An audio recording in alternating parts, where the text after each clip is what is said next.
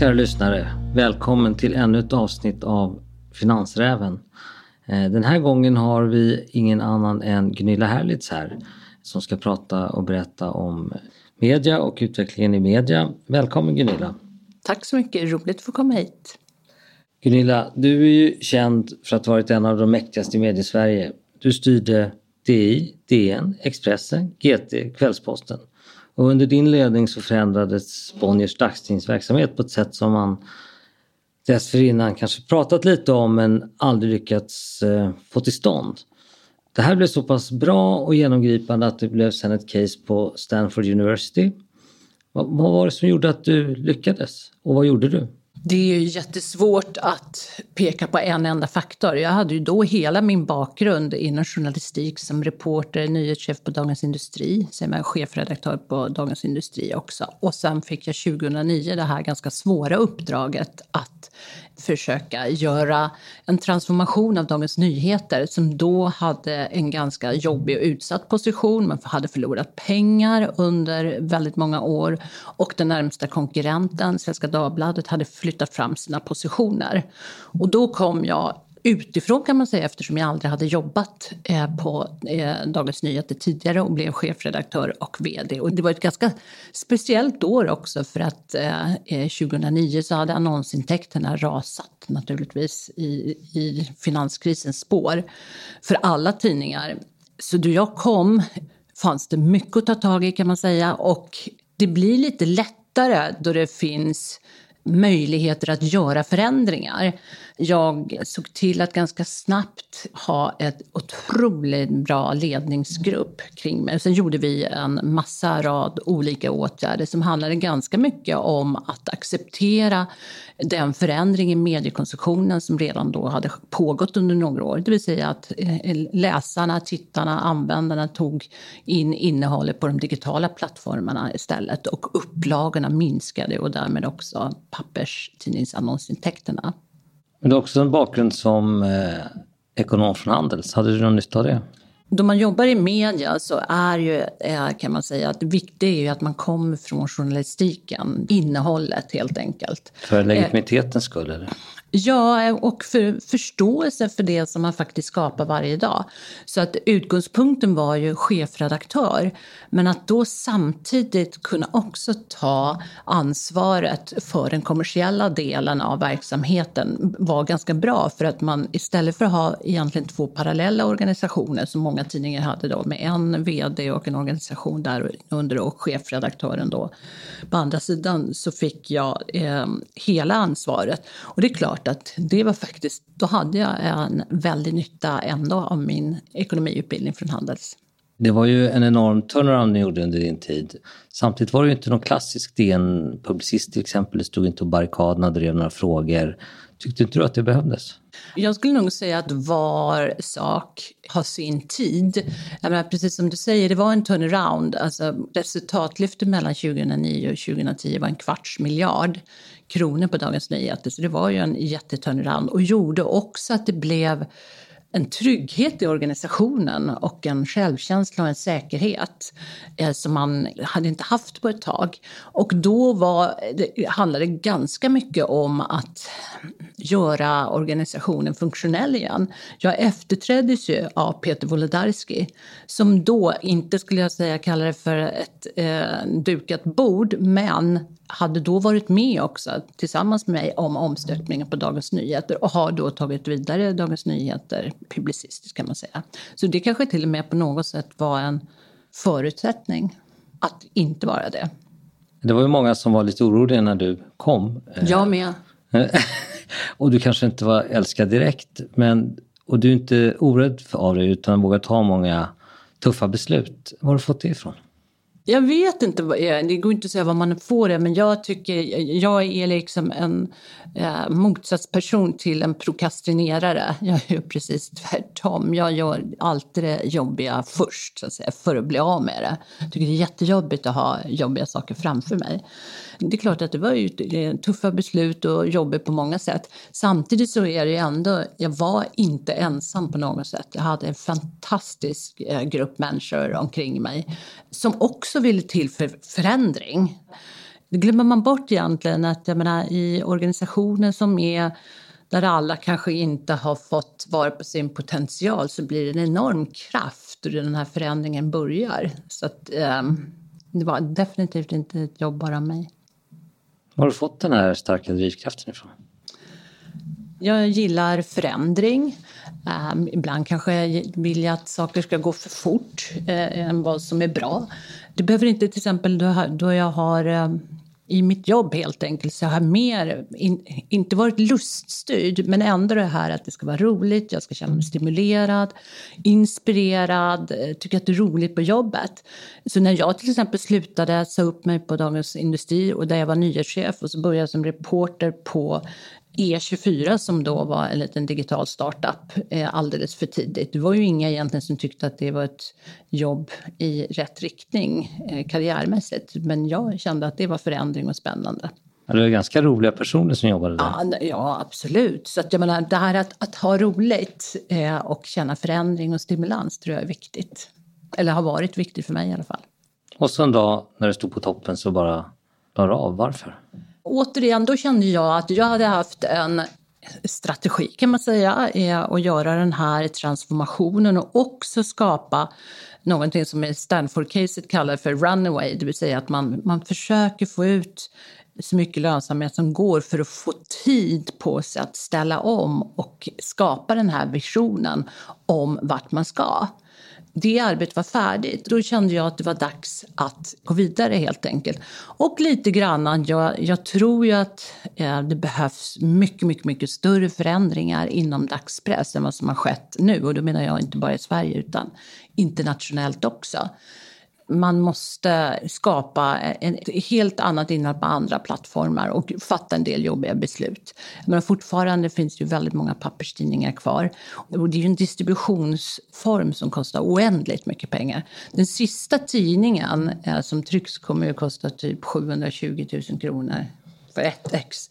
Det kostar ganska mycket att göra tryck, tryckplåtar, även om de är digitala, för eh, en tidning och dela ut en tidning till en brevlåda. Så vad betyder det här för det vi kallar för gammelmedia, traditionell media? Återigen, jag tror alltid att det kommer finnas ett jättestort behov och efterfrågan på kvalificerad journalistik, ett kvalificerat innehåll. Sen i vilken kanal, på vilken distributionsplattform den finns, det tror jag spelar mindre roll. Så det är gammelmedia. Ja, jag tror inte att papperstidningar going forward är det som kommer fortsätta. Nej, det kostar alldeles för mycket. Tidningsekonomi är ju väldigt besvärlig på det sättet att då upplagorna minskar och därmed eh, annonsintäkten för papperstidningen minskar så kan man inte kompensera det intäktsbortfallet med lägre kostnader. Utan tryckkostnaden och distributionskostnaden är ganska orörlig. Så man har en väldigt hög andel fast fasta kostnader.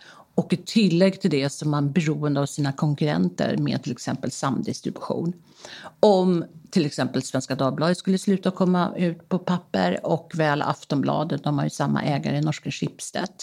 Det enda det skulle betyda direkt är ju att Dagens Nyheter och Expressen skulle få mycket högre distributionskostnader.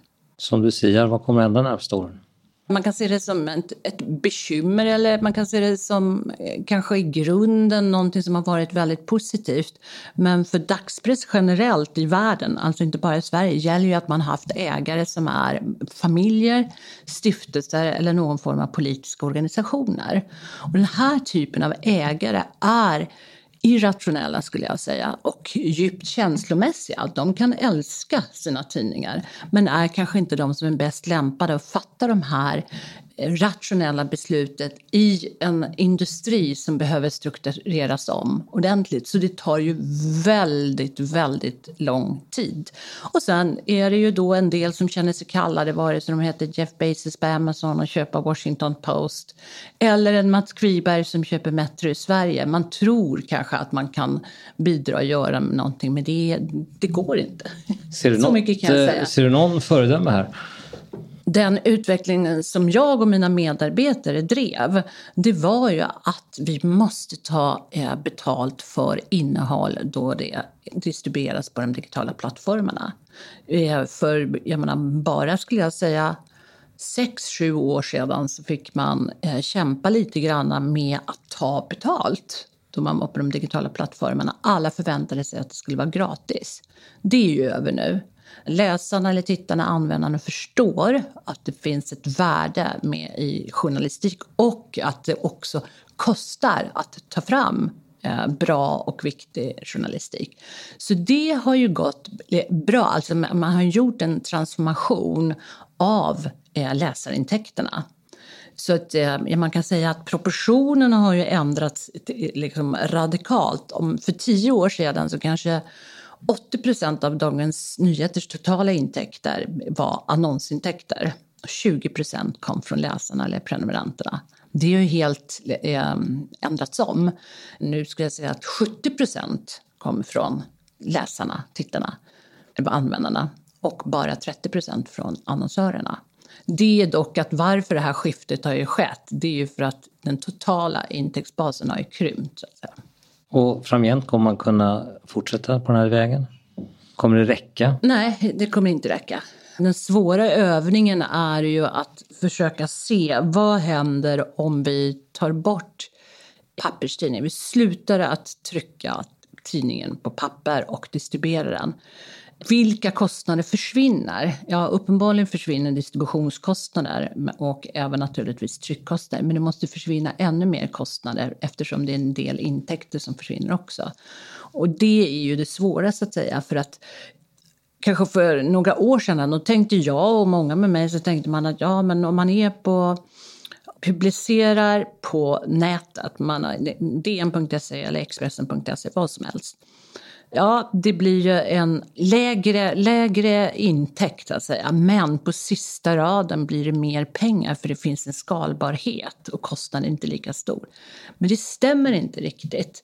Man, på något sätt så kan man säga att tidningar har skapat digitala tryckerier i någon mening också eftersom kostnaden, själva driften, maintenance för olika appar, produkter som måste uppdateras i olika versioner för olika plattformar, olika mobiler och så vidare. Det kostar jättemycket pengar också. Det är inte gratis att det distribueras på nätet. Då man samtidigt har att användarna har ju otroligt eh, höga krav på att distributionen ska vara väldigt bra för man jämför med de stora techgiganterna som har miljarder miljarder i budget för att ordna liksom, superbra läsarupplevelser. Så lätt är det inte. Nej, Nej men du nämnde techjättarna. Jag antar att du syftar på Facebook och Google. De har ju tagit kanske 75-80, i vissa fall 90 procent av all annonsering i volym. Ja, eller det är mer, det är mer att jag menar, när man tittar på den tillväxt som har funnits i digital annonsering, där har eh, techjättarna tagit eh, över 90 procent av den tillväxten. Och det finns ju på något sätt en, en gräns, ett tak för hur mycket digitala annonsintäkter en tidning kan ha. För att det är ju så att eh, användarupplevelsen försämras om en tidning blir allt för mycket av en julgran. Och samtidigt vad som händer då är ju bitvis att intäkterna går ner per enhet som man säljer. Mm. De här som du nämner, eh, Facebook och Google, de har ju mycket datadriven försäljning. Är det någon väg för tidningarna Ja, men det har tidningarna också haft um, väldigt mycket, eller har fortfarande. Men det, det är mer småpengar så att säga. Um, det är ju den programmatiska försäljningen. Det är ju definitivt datadrivet där det hela tiden görs liksom avslut eller avrop kan man säga i realtid. Men det är för små volymer, är det inte det? Ja, man kan säga att volymerna är ju för små men också man får för lite betalt också, skulle man också kunna uttrycka det som. Ser du något riktigt nytänkande här i media? Jag tror att, jag menar, den vägen som många tidningar har tagit är att gå bara på användarna tar ta betalt där. Det tror jag blir det rimliga att göra. För det blir ju också då att du tvingas också att du måste skapa ett sånt bra innehåll så människor tycker att det är värt att betala för. Så det är en väldigt liksom bra strävan, det är en bra, bra narrativ att prata om internt. Och att man tänker annonsörer, tänker man inte de här pop-up annonser som dyker upp eh, kors och tvärs utan det ska vara mer kanske man ingår partnerskap med vissa varumärken och så vidare som då inte försämrar läsarupplevelsen. Men det blir en oändligt mycket mindre affär än vad det är nu och framförallt har varit. Hur mycket mindre tror du det blir? Det är svårt att säga. Jag försöker dra mig till minnes, till exempel Dagens Nyheter, hur höga annonsintäkterna var då de var som störst. Jag kan inte komma riktigt ihåg. Vi pratar kanske att det har gått ner från en och en halv miljard till 250 miljoner. Så det är ju väldigt stora intäktsbortfall, som kan man säga. Är du sugen på att komma tillbaka? Nej, ja, verkligen inte. Jag menar, ibland får man tacka för kaffet och gå. De man har gjort, gjort klart. Och hur får dagarna gå nu?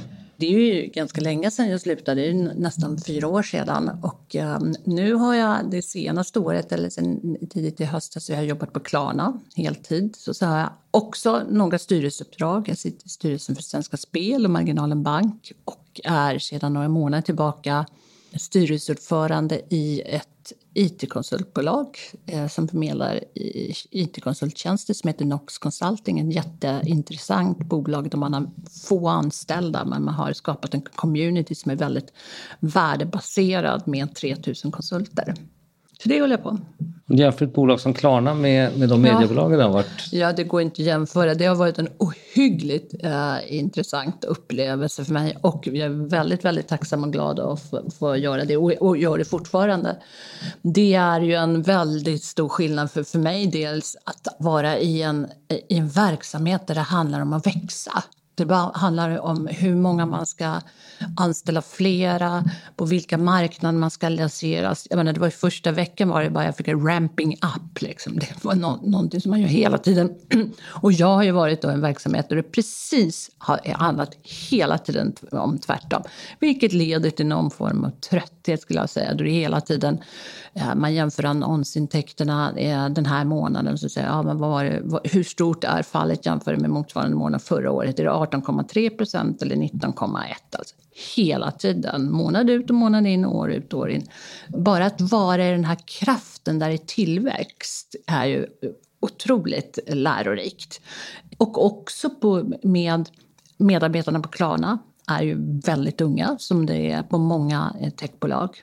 Väldigt imponerad av medarbetarna. Kommer från alla världens håll, typ från 75 länder. Med, eh, det finns ju så många olika då kompetenser. Det är naturligtvis många som kommer från engineering, men det är ju marknadsföring, eh, analytics, ah, massor med olika discipliner. Och alla är väl ungefär lika gamla som mina barn, typ. Skulle jag säga. Mellan 23 och 35, ungefär. Typ 99,99 procent är det. det. Det är ju ganska fascinerande de här bolagen har lyckats byggas som internationella stora koncerner på något decennium. Sånt som 15 tog, år. Sånt som tog svenska klassiska ja. industriföretag 50 ja. år att bygga. Ja. Eh, det, det, måste vara otroligt intressant att vara inne i. Ja, och, och just att jag menar, det här är den enda erfarenheten jag har från plattformsbolag då man har också en oerhört intressant organisation. Man har en, liksom en operating model som är otroligt sofistikerad och drillad och som man följer för att hålla ihop allting men ändå kunna skala upp och vara snabbfotad. Alltså det, alltså det går så snabbt och man ändrar eh, sig under vägen. Det finns ett fokus, jättespännande och helt annorlunda kan man ju absolut säga från det. Inga långbänkar? Nej. Det borde passa dig. Mm. Jag tycker, det är väldigt, väldigt stimulerande och intressant. Jag kallar mig själv på LinkedIn nu Senior Advisor på Klarna. Men det måste vara kul för dem att ha någon med lite andra erfarenheter. Mm. Ja, hur kan du bidra i denna briljanta värld? Ja, det som ändå är lika och samma det är ju att det handlar om människor. Det jobbar över 3000 eh, medarbetare på Klarna. Hur man leder människor och eh, hur man skapar Eh, bra team som jobbar bra tillsammans. Mycket är lika. Alltså det, det, människor är ändå detsamma. Så, att så att det är väl, det är ju verkligen att, jag menar, då man är då lite äldre som jag så har man ett annat perspektiv och man har en del kunskap och erfarenhet som absolut är, gäller även på ett globalt techbolag som Klarna. Varför tror du Sverige har fått fram så många Ja, det är, många som, det är många som har försökt eh, fundera på det, så att säga. Man kan ju säga i alla fall att det inte är det PISA-undersökningen mäter. i alla fall. Ja, men förmodligen är, handlar det till en del om svensk skola, tror jag. Ja, det finns många. Vi är väldigt uppkopplade. Vi vill gärna testa nytt. Så att, eh, ja, det finns säkert många förklaringar. Svårt att peka på en, tror jag. Spännande. Det är verkligen intressanta reflektioner. Eh, vi börjar närma oss någon form av slut här men, men det vore ju, när man har en sån erfaren person mitt emot sig skulle det vara tjänstefel att inte fråga hur ser du på nuvarande utveckling med corona, ekonomi? Det är ju ändå lite uncharted territory. En del kanske säger att ja, vi sitter ju i samma båt och det gör vi ju då absolut inte. Vi sitter i totalt olika båtar. Det är samma storm som alla är med om men en del sitter i jottar med helikopterplattform och någon annan sitter liksom och knappt någon timmerstock. Den här ekonomiska krisen som, som är föranledd av kanske inte viruset i sig, eh, covid-19, utan alla de liksom extrema åtgärder som har vidtagits globalt i alla, i alla länder den kostnaden eller de efterverkningarna är ju svåra att eh, bedöma. Jag är djupt pessimistisk och framför allt är det för alla unga människor. Jag pratade precis med min yngsta dotter. Hon har en väninna som är 25 tror jag, eller 26, har avslutat utbildning fem år. Får nu söka jobb som hon eh, hade då hon jobbade i gymnasiet, jobba extra i någon mataffär. Det är förskräckligt. Studieskulder och så vidare. Så att jag menar, det är en, unga i den åldern blir ju priset ohyggligt stort att betala för de åtgärder som har vidtagits. Förlorade generationer. Ja, och så kan man ju alltså man kan ju inte sätta sig ner och bara säga att ja, det är en förlorad generation ungefär. Utan, men man måste vara medveten om vad det här kan leda till. Och nu ser vi ju bara i USA, det, blir ju att, det, det är ju inte det att de här problemen inte har funnits tidigare. Men i en sån här kris, jag menar till exempel vi pratar om afroamerikaner i USA som är man hårt drabbade av själva viruset med en överdödlighet som naturligtvis handlar om dålig hälsa, utsatthet och så vidare. Sen blir de dubbelt drabbade för det blir ju arbetslös, vilka blir mest drabbade då? Och sen så finns det här rasistiska undertonerna i samhället som det alltid har funnits. Och det riskerar ju att bli liksom en, en livsfarlig cocktail i USA. Och med en total avsaknad av politiskt ledarskap i tillägg. Så jag är jättepessimistisk. Och jag menar också det här normalt sett då det gäller lågkonjunktur, om man nu kan säga det, så är det, det gäller Sverige så är det ju alltid eh, exportföretagen, de svenska exportföretagen som med hjälp av en, en svag svensk krona ska leda Sverige ut ur eh, lågkonjunkturen. Men hur ska det gå till nu? Vilka ska köpa de varorna? Det kommer ju inte ske. Jag är jättepessimistisk. Hur tycker du Sverige har agerat? Jag är väldigt tacksam över att jag eh, bor i Sverige, eh, min familj bor i Sverige, att vi inte har blivit utsatta för de här begränsningarna då våra individuella friheter har begränsats så fruktansvärt. Och det priset ser man ju inte heller ännu vad det blir då det är barn som inte har gått i skolan i kanske utsatta områden sedan i mars månad och ska komma tillbaka i september. Jag vet inte hur man tar igen det riktigt. Och då pratar jag inte ens om arbetslöshet och så vidare. Det har ju bara börjat. Så då tror jag ändå att, att det är lättare i Sverige eftersom vi inte haft den här totala nedstängningen. Vi får lättare att återhämta oss. Inte på grund av att retail, eller restauranger, hotell eller resebranscher är drabbade. Man är ju drabbad i lika stor utsträckning här som i andra länder. Men i andra länder kan det ju vara så att, att, att det har blivit en otrolig schismer mellan grannar. Man har ringt och anmält eh, till polisen och man har sett små barn utan eh, ansiktsskydd cykla på gatan. Det blir ett sår som blir svårt att läka även då man då så sakteliga öppnar upp. Och den skadan är, riskerar också att bli stor. Det blir den här ökade polariseringen som man kan se på olika sätt. Det är jag rädd för. Tack för dina insiktsfulla... Med de pessimistiska orden. Med de... Men vi har inte sett slutet ännu. Nej. Tack snälla Gunilla Harris för din tid. Tack så mycket.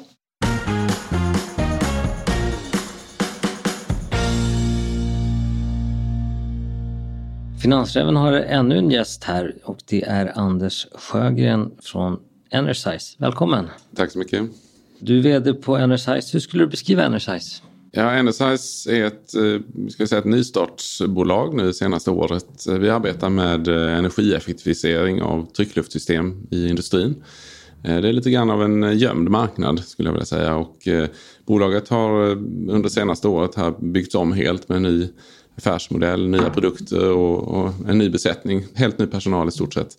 Nu gör vi en expansion, framförallt på den svenska marknaden och växer som bolag. Om vi backar lite till det du sa. Vad ni letar brister när det gäller tryckluft. Kan du beskriva det lite mer i detalj? Man kan säga, tryckluften eh, skapas av kompressorer i, i eh, industrin. Så de, det är stora, jättestora elmaskiner som står ofta gömda i ett rum någonstans för att de låter och bullrar jättemycket. Och så trycker de ihop luften och för ut det här rör som går ut i hela fabriken och förser olika maskiner och delar med, med tryckluft. Så det här är ett väldigt komplext och stort system. Men normalt sett så har, har man i industrin väldigt liten inblick i hur det där faktiskt funkar. Det enda som händer är att de som använder tryckluften klagar på att ah, vi får för lite tryckluft och så ringer man operatören och säger kan vi få mer? Men det är egentligen ingen som förstår hur effektivt det där kör, om det fungerar bra eller fungerar dåligt. Och dessutom så är man helt beroende av tryckluften, att den ska vara pålitlig för att, eh, för att tillverkningen ska fungera. Så stannar tryckluften så stannar fabriken normalt sett. Så att det vi försöker göra med, med våra eh, produkter och vår kunskap det är att hjälpa industrin att få en inblick i tryckluftsystemet så att de ser var problemen finns och var besparingspotentialen finns. Och, och vissa delar i, i besparingarna är väldigt, väldigt enkla att komma åt. Det kräver mer ett eh, strukturerat arbetssätt och en metodik som vi har i NSI som vi kan hjälpa då. Antingen så gör vi det själva i form av projekt eller så hjälper vi kunden att utbilda dem så att de kan eh, göra den här typen av besparingar själva. Så det handlar väldigt mycket om att ge kunderna möjlighet och inblick så att säga, för, att, för att göra, förbättra sin hållbarhet och, och minska energiförbrukningen. Kan man likna det vid eh, ett rörsystem med vatten? Det kan man absolut och det är en jättebra liknelse för att eh, hade vi haft system med vatten ute som drev maskinerna och det helt plötsligt sprang läck så hade ju folk reagerat med en gång. Sprungit dit och fixat läckan och, och går du förbi ett rör så pyser det lite grann och det fläktar lite och hårstråna viftar lite grann så tänker man inte på det. Ja, det är väl inget farligt med det, det är bara luft. Men luften är jättedyr. Och, och det är den där insikten så att säga som saknas egentligen hos alla som jobbar med det. Så det handlar om stora pengar eller? Det är väldigt mycket pengar det handlar om. Industrin plöjer ner ungefär 10% av sin kostnad för energiförbrukning i, i eh, tryckluft. Och eh, besparingspotentialen är nästan hälften av det. Så att det, det är mycket pengar. Så I Sverige så har industrin väldigt billig el. Och vi har dessutom väldigt lite koldioxidutsläpp. Men även här är det en väldigt bra besparingsmodell. Och då kan man tänka sig hur det ser ut i andra länder som Tyskland till exempel. Eh, där, där det är både dyrare och mer koldioxid inblandat i elproduktionen. Så det ni gör, är det hårdvara eller mjukvara eller är det både och? Vi använder hårdvara. Vi använder den typen av eh, system som blir mer och mer vanliga nu i industrin. Att man använder olika typer av sensorer och eh, mätutrustning och, och sändare helt enkelt. Det där utnyttjar vi i, i vårt arbete. Men vårt fokus ligger på kunskap och mjukvaruverktygen som använder datan helt enkelt. Det är där vi bygger värdet i bolaget. Så har ni egenutvecklad mjukvara? Eller? Sen jag kom in då för ett och ett halvt år sedan så har vi två produkter, två mjukvaror som kör i, i molnet. Den ena handlar om just det här jag pratade om tidigare, att eh, hitta läckage och att reparera läckage. Eh, och eh, den andra mjukvaran handlar om att få inblick i hur tryckluftsystemet kör och se besparingspotentialer där. Intressant. Och affärsmodellen, hur ser den ut? I bolaget så har vi både kompetens och folk för att kunna genomföra hela besparingsprojekt hos industrin. Och vi har ju till exempel så fick vi en order här i, i februari från SCA i Ortviken på ett reparationsprojekt på, på läckage på en dryg miljon. Det är liksom en genomgång av fabriken. Det där kan vi genomföra själva i egen regi. Men det vi siktar på det är ju att bygga en, eh, så att säga det här insikten hos kunden om att här behöver vi göra någonting, här finns mycket pengar att spara och eh, också vi kan, vi kan få ett mer pålitligt system om vi förstår hur det kör. Då vill vi ju att, att de ska köpa våra licenser och att de ska skapa en prenumeration så att vi får återkommande intäkter i bolaget. Och det där bygger ju till viss del på att vi jobbar med partners också och återförsäljare. Så att det, det är ju en, en aktiv, så att säga, ett aktivt arbete hos oss att, att öka vårt samarbete med återförsäljare helt enkelt. Så att de då kan bli, bli vår förlängda arm och använda våra mjukvaror mot kund helt enkelt. Vad är en typisk återförsäljare? Tittar vi i Sverige så har vi Momentum Industrial AB till exempel som säljer eh, väldigt mycket pneumatik. Eh, komponenter ska jag säga, men pneumatik är en del i, i deras sortiment. Eh, så de är naturligtvis intresserade av att, att öka andelen komponenter. Och det gör de genom att hjälpa till att reparera helt enkelt eh, läckage. En annan typisk eh, återförsäljare kan vara de som jobbar med tjänster i industrisektorn. Så att det kan vara, en, det kan vara konsulter, det kan vara ett facility managementbolag som har andra typer av tjänster men som inte riktigt kan hantera tryckluft därför att det är för svårt för dem. Det kräver ganska mycket kunskap och, och eh, verktyg för att kunna hantera det och det kan vi hjälpa dem med så att vi kan utbilda deras personal så kan de vara ute hos kunderna och, och göra det här jobbet helt enkelt. Skulle det kunna vara Instalco eller Brafida då? Eller? Ja, nu har jag inte jättebra koll på just de bolagen men, men de vi jobbar med i dagsläget är ju Caverion till exempel. Och i, i Kina har vi ett eh, väldigt stort facility management-bolag som heter Aiden Energy som är kopplat till Aiden Group. Och de har 26 000 anställda och Caverion är också stort, inte bara i Sverige, det finns ju i, i, i våra grannländer också. Så att, eh, men, men eh, det finns inga exklusiviteter i våra avtal utan vi jobbar med de som, som är intresserade helt enkelt. Och hur ser den typiska marknaden ut geografiskt? Nu är det ju ett, ett stort fokus på Sverige och det hänger mycket på att vi har expanderat i Sverige. Vi har, eh, nu har vi fyra säljare som vi tog in i, i i mars och även en tekniker. Så att vi bygger mycket i Sverige och testar så att säga den här modellen som vi har.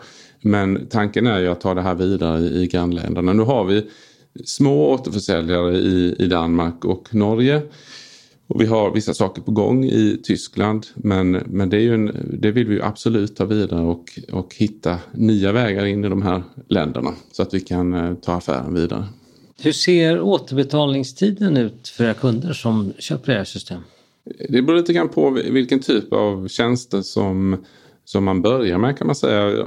Det är, om vi tittar på läckagekontroll då och reparation för att hitta läckor så brukar man säga att det är ungefär 42 procent av besparingspotentialen i tryckluftssystem. Så det är en väldigt stor del. Den återbetalningstiden ligger i allmänhet bara på några månader, kanske ett halvår. Sen hänger det lite grann också på om, om de köper tjänsten från oss eller om vi utbildar dem och de gör det själva. Men, så att köper de ett helt projekt från oss så, så, ligger det kanske på ett halvår eller någonstans där. Om det däremot handlar om att monitorera tryckluftsystemet och titta på effektiviteterna i, i tryckluftsystemet så är återbetalningstiden lite längre för att då behöver du investera i lite hårdvara, flödessensorer och så vidare som du sätter in i systemet. Men där har man möjlighet att hyra det från oss också om man vill för att minska investeringen helt enkelt. Så då får man ju ett, en, en månadskostnad helt enkelt. Så kan man komma igång med det här väldigt snabbt. Så det, det är också en modell vi försöker använda för att minska insteget helt enkelt. Hur lätt är det att kopiera era system eller har ni IP-rättigheter som gör det omöjligt? Jag arbetar eh, strategiskt med att eh, successivt öka skyddet för det vi gör. Och det är ju framför allt då på på mjukvarusidan, på våra algoritmer och, och, och, visualiseringar och så här. Sånt som gör det enkelt eh, att Dels ska det vara enkelt att se om någon gör intrång. För det där är någonting som många missar. Man, man tar patent på sin absolut mest komplicerade matematiska lösning. Men, men man har i princip inga möjlighet att se om någon bryter mot och gör intrång på det här. Så det, det, är ganska, det är inte alltid så enkelt det där att hitta. Men, men det jobbar vi mot att alltså, skydda delar i, i vår mjukvara framförallt. Då. Sen så har vi även varumärkesskydd för eh, Leaks och eh, NSIs i dagsläget. Nu ska ni ta in drygt 17 miljoner i en företrädesemission som är garanterad. Vad ska ni använda de här pengarna till? Vi började nu i våras med den expansion som vi pratade om förra året och vi tog in fem personer och eh, nu är det ju jätteviktigt att vi som bolag kan fortsätta på den strategin och, och, och, den modellen som vägen som vi har slagit in på. Så de här pengarna är jätteviktiga för att skapa stabilitet i bolaget och långsiktighet så att vi kan jobba med eh, att få igång eh, affärsmodellen och få igång säljet så som vi vill i Sverige först eh, och sen så tar det vidare och inte behöva så att säga, vända på, på varje krona och ha en osäkerhet. För då ska, har man den osäkerheten med sig, det kostar väldigt mycket tid och energi för bolaget och, och det kommer att straffa sig eh, på ett eller annat sätt. Så att för mig var det jätteviktigt att få den här stabiliteten nu. Där vi ser liksom att nu kan vi jobba fram mot nästa år och kassaflödets positivitet när vi liksom ser att, att vi faktiskt lyckas som bolag. Det är dit vi är på väg. Så prognosen är kassaflödets positiva nästa år eller? Ja, precis. Mm. Och hur förhåller sig eh, coronapandemin till er intjäningspotential? Ja, det, det, var ju ingen som hade räknat med det och inte vi heller förstås. Och, och, och framförallt så, så har vi svårt att genomföra projekt. Eh, vi kommer inte ut till industrin, även om vi har fått order så, så säger de stopp, eh, vi, vi, kan inte ta emot tekniker just nu. Utan, eh, och, och, dessutom kan det vara så att de har stängt ner produktionen, de har inget folk på plats helt enkelt. Det har vi också varit med om. Så att eh, det skapar ju ett, så att säga, en försening i, i kassaflödet för oss helt enkelt. Att vi inte kan genomföra de projekten vi har fått order på. Och sen är det ju krasst så att vissa produkter och licenser så här, det är svårare att sälja på telefon. Det handlar ju mycket om att hjälpa kunden att få en inblick då i, i vad den behöver och det där är en process och att träffas fysiskt är viktigt. Eh, men samtidigt ska man ju säga att våra säljare blir duktigare varje dag nu när de sitter i telefon och, och pratar med kunder och, och hittar nya vägar som jag tycker är väldigt kul att se. Och den vägen hade vi ju aldrig tagit om inte den här situationen hade uppkommit. Så att det är faktiskt på sitt sätt eh, spännande och kul också. Mm. Men de har ju börjat öppna upp lite grann i Kina. Märker ni att det tar fart där? Ja, det gör vi. Det är framförallt då vår, vår partner Aiden som eh, vi ser är igång och har mycket intresse av kundkontakter där de ser att, att det finns möjligheter för, för besparingar då på tryckluft. Och, eh, så att vi har ganska intensiv dialog med dem faktiskt. Eh, där har vi ju ett ramavtal i botten som egentligen bara skyddar Energize och, och liksom hur vi ska hantera data och att eh, de ska inte konkurrera med oss. Den, den typen av grejer. Men vi har liksom inte byggt hela affärsupplägget mellan bolagen utan där har vi sagt att vi, vi testar oss fram lite grann och ser hur det funkar. Prova olika modeller och de vill liksom hitta någonting som de kan paketera och dra ut till alla sina säljare i sin organisation. Och, och det händer ju inte över natt heller. Så att jag, jag ser att det, det, rör på sig där betydligt mer än vad det, vad det gjorde tidigare. Det var ju väldigt helt nedstängt här i någon, någon månad. Sen är det ju, hade det varit ännu bättre om vi kunde åka dit och, och stötta dem. Så det, det, är ju förstås lite svårare när inte vi har möjlighet att, att besöka dem. Men, men förhoppningen är ju att, att vi ska få till några affärer där ganska snart. Så att vi kan eh, börja komma igång med arbetet praktiskt också. Okej, tack för det Anders. Tack så mycket. Tack, tack.